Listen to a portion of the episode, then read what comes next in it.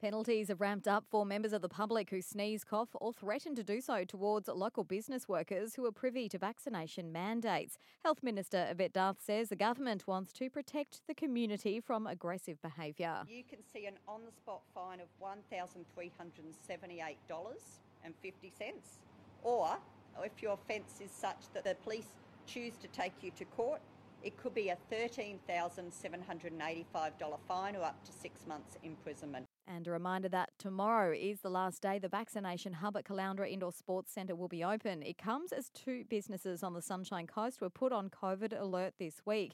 A COVID positive person visited Buddina IGA for 45 minutes on Sunday night from 6 pm, and a contract worker attended Bunnings in Maroochydore on Monday morning between 4:45 and 9:15. It's the first of what's expected to be more cases once our border reopens, prompting a reminder from authorities for anyone feeling unwell or who has symptoms to be tested.